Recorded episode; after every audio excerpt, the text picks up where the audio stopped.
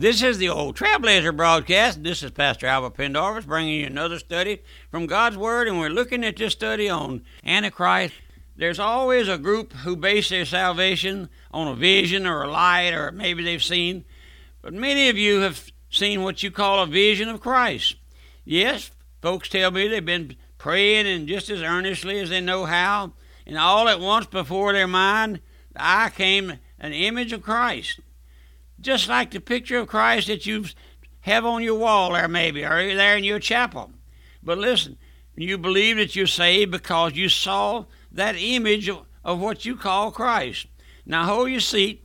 The old trailblazers used to say, We're going to jump a creek, but we're going to give you the surprise of your life. Do you know, my friend, that the picture you have today called a picture of Christ are not the pictures of Christ, but a picture of the Antichrist? Do you know that it's the way that the Antichrist will look when he comes on the scene? Yes, that's right. Do you know that there's one way the Antichrist will look? He look. Listen, do you know it is one way he will going to deceive his followers? That's right. He's going to see that picture. Pick not but a picture of the Antichrist. Listen now. Listen. Do you know that it is one way he's going to deceive folks? Get that, would you? Do you know that no man has ever seen Christ to get a picture of him? Do you know that man's concept is not a picture of Christ? No, no. And when the Antichrist comes on the scene, he will look exactly like that picture. And listen, did you ever stop to think of that? Have you, have you ever, has that just ever crossed your mind that it's not a picture of Christ, for no one knows what our Lord will look like? Oh no, my friend, some artist paints that picture, and I've seen them. I've seen. I've been to churches and funerals and so forth, weddings, and there's that picture up behind the pulpit, big fourteen by thirty picture. Did you ever stop to think? And do you know when Satan shows you that picture in a vision, he's also showing you a picture of his son, and you are believing it. Listen now, listen to what God says in Isaiah fifty-five verses 8 and 9. He says, For my thoughts are not your thoughts, neither are your ways my ways, saith the Lord. For as the heavens are higher than the earth, so are my ways higher than your ways, and my thoughts than your thoughts. and then in Exodus uh, 20, 20 chapter, 20 chapter, the fourth verse, Thou shalt not make thee any graven image or any likeness of anything that is in heaven above, or that is in the earth beneath, or that is in the water under the earth. Now, my friend, let me read that again for you. That's in Exodus chapter 20, verse 4. Thou shalt not make unto thee any graven image, or any likeness of anything that is in heaven above, or that is in the earth beneath, or that is in the water under the earth. Now, the picture that you have, you say it's a picture of Christ. Remember that man made it.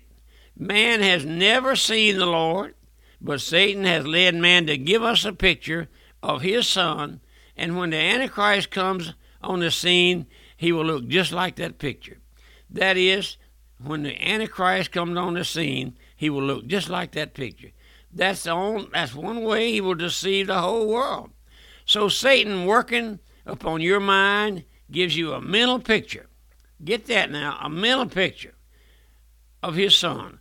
I may have told you before, here not far from in our community, a couple of summers ago, uh, a lady went in her out, outbuilding outside, barn or shed or something, and the sun was shining through a crack, and she saw what she called an image of the Mary.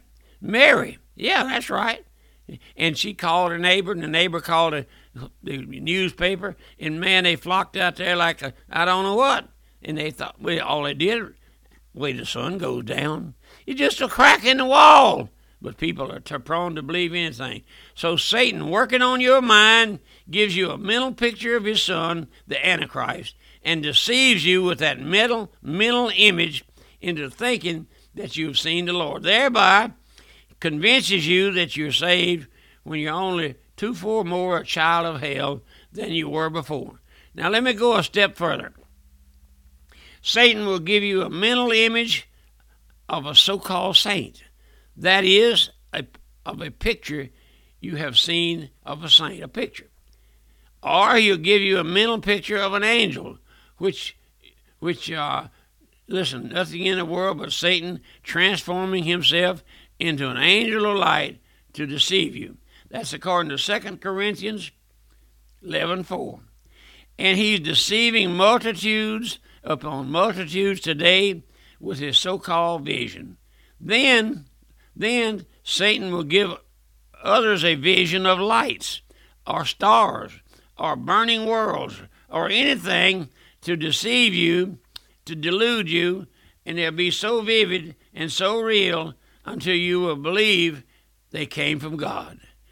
Do you know, listen, do you know hundreds have come to me and said, We've got to have a vision to assure us of our salvation. It is taught now in so many churches today that you must have a vision as an assurance of salvation. Greater the vision, greater the assurance your salvation.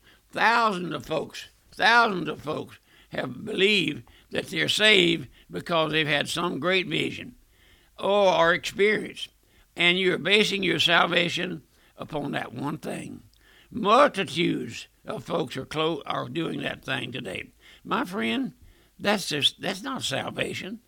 That's satanic manifestation to the core. Now, that's the way the Antichrist will work when he comes on the scene.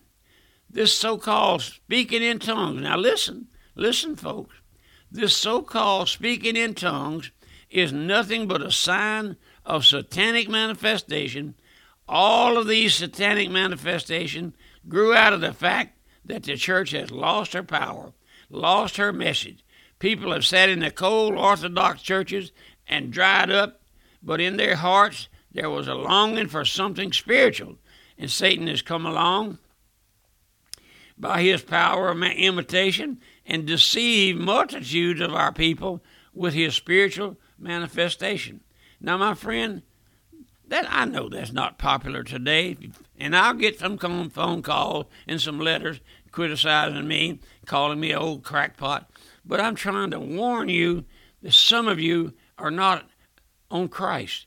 You don't know the Lord. I asked you, I asked my audience here, my my congregation, almost on a regular basis on Sunday, Sunday morning. I said, Do you know the Lord? Are you saved? Then I asked my trucker friends. I have lots of old truckers out there on the highway now.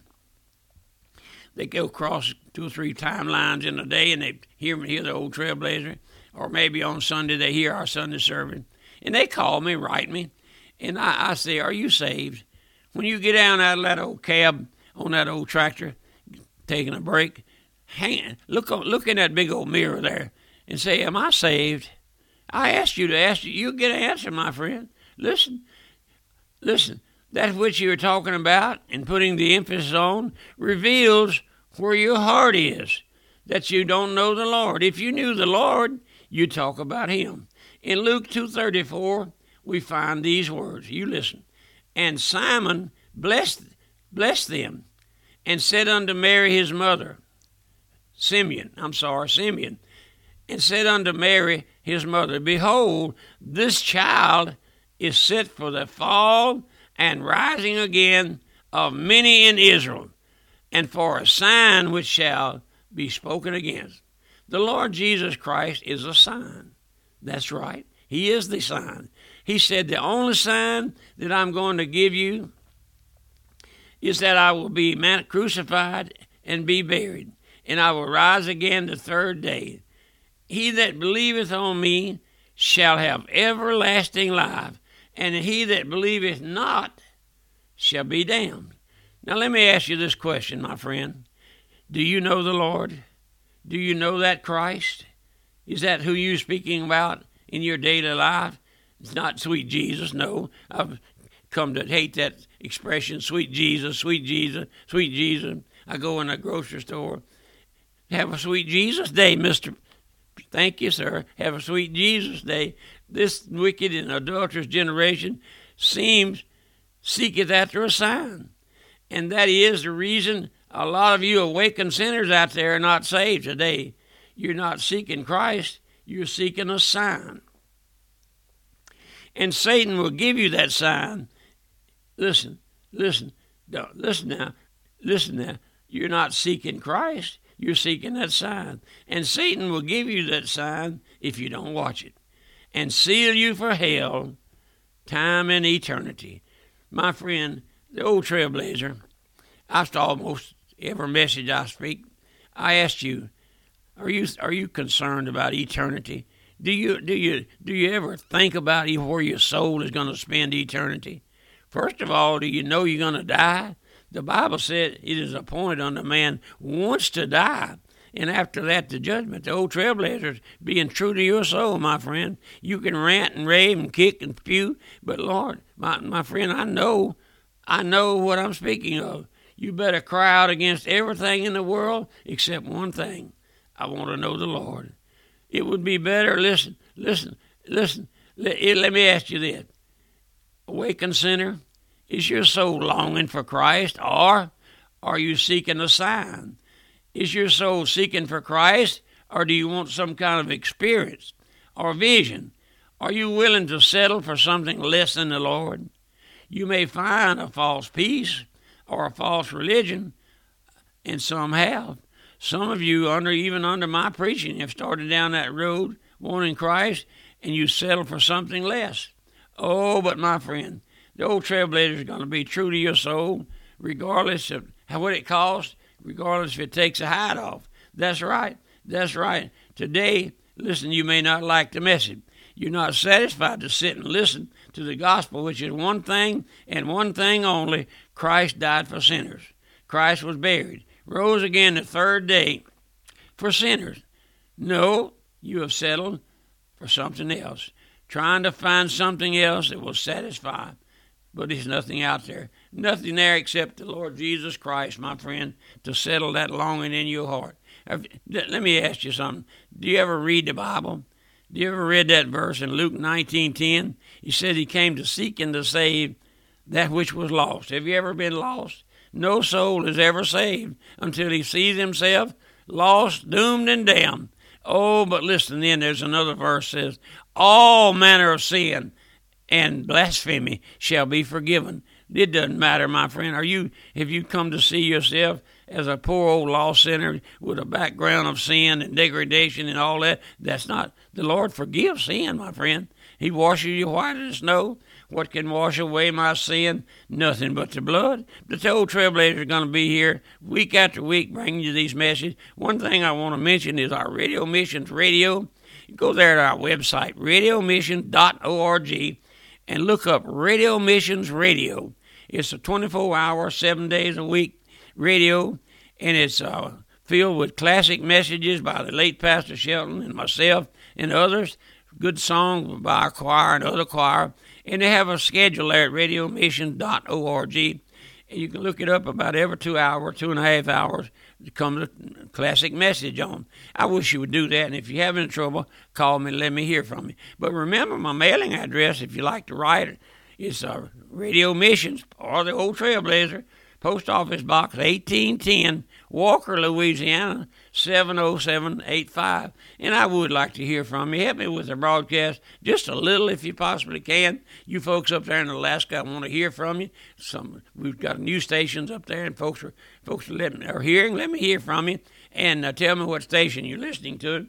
And then, if you would, come see us. We always like to see you here in Walker, Louisiana, and call me and let me know that you're coming. We'll find a nail to hang you on. But this is the old trailblazer, Pastor Pendarvis. I want to just tell you I love you. I love sinners, my friend, and I want to see you saved. Goodbye, and God bless you.